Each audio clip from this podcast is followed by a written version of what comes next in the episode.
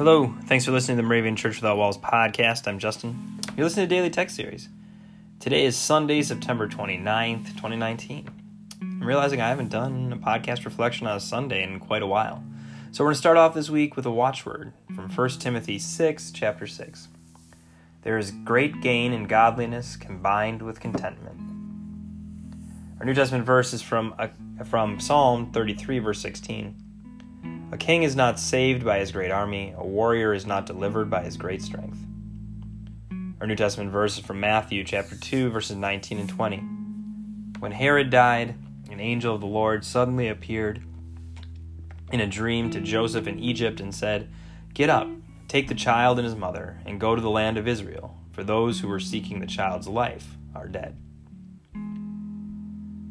I'd like to talk about the watchword because it's something that should stick with us each week, and maybe one of these weeks we should bring the watchword for the week up every day of that week in the podcast.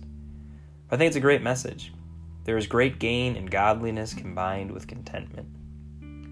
So, not only feeling that, oh, when I serve God, it needs to be about withholding of myself from um, any type of blessing, that I need to feel like I've just sacrificed or martyred in this way. And certainly there might be times where God calls us to sacrifice.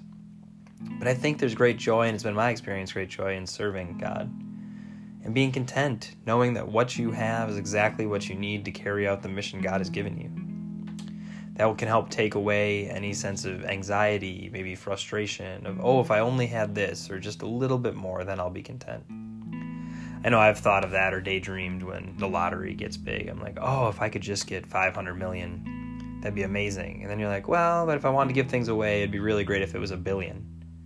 And then I catch myself and realize just how ridiculous that thought is when it's hundreds of millions of times and percentage points more than what I have now. And as I look around, that I'm am happy with what I have and what I'm content. So not to get lost in the moments of always wishing for more, but appreciating and being thankful that God has equipped me for the call that I have today. Join me in prayer. Lord, we know that we are not saved by our own strength but by holding fast to your love and leaning on your strength. What joy to know that just as you delivered our Savior from Herod, you will deliver us from our fears. Amen.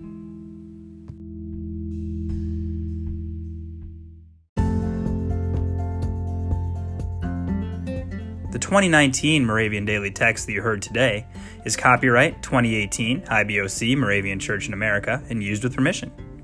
If you want to get a copy of the Moravian Daily Text, sign up for the Daily Text email, or just learn more about the Moravian Church or this tradition, go to moravian.org. You are listening to MC 1457, The Lamb.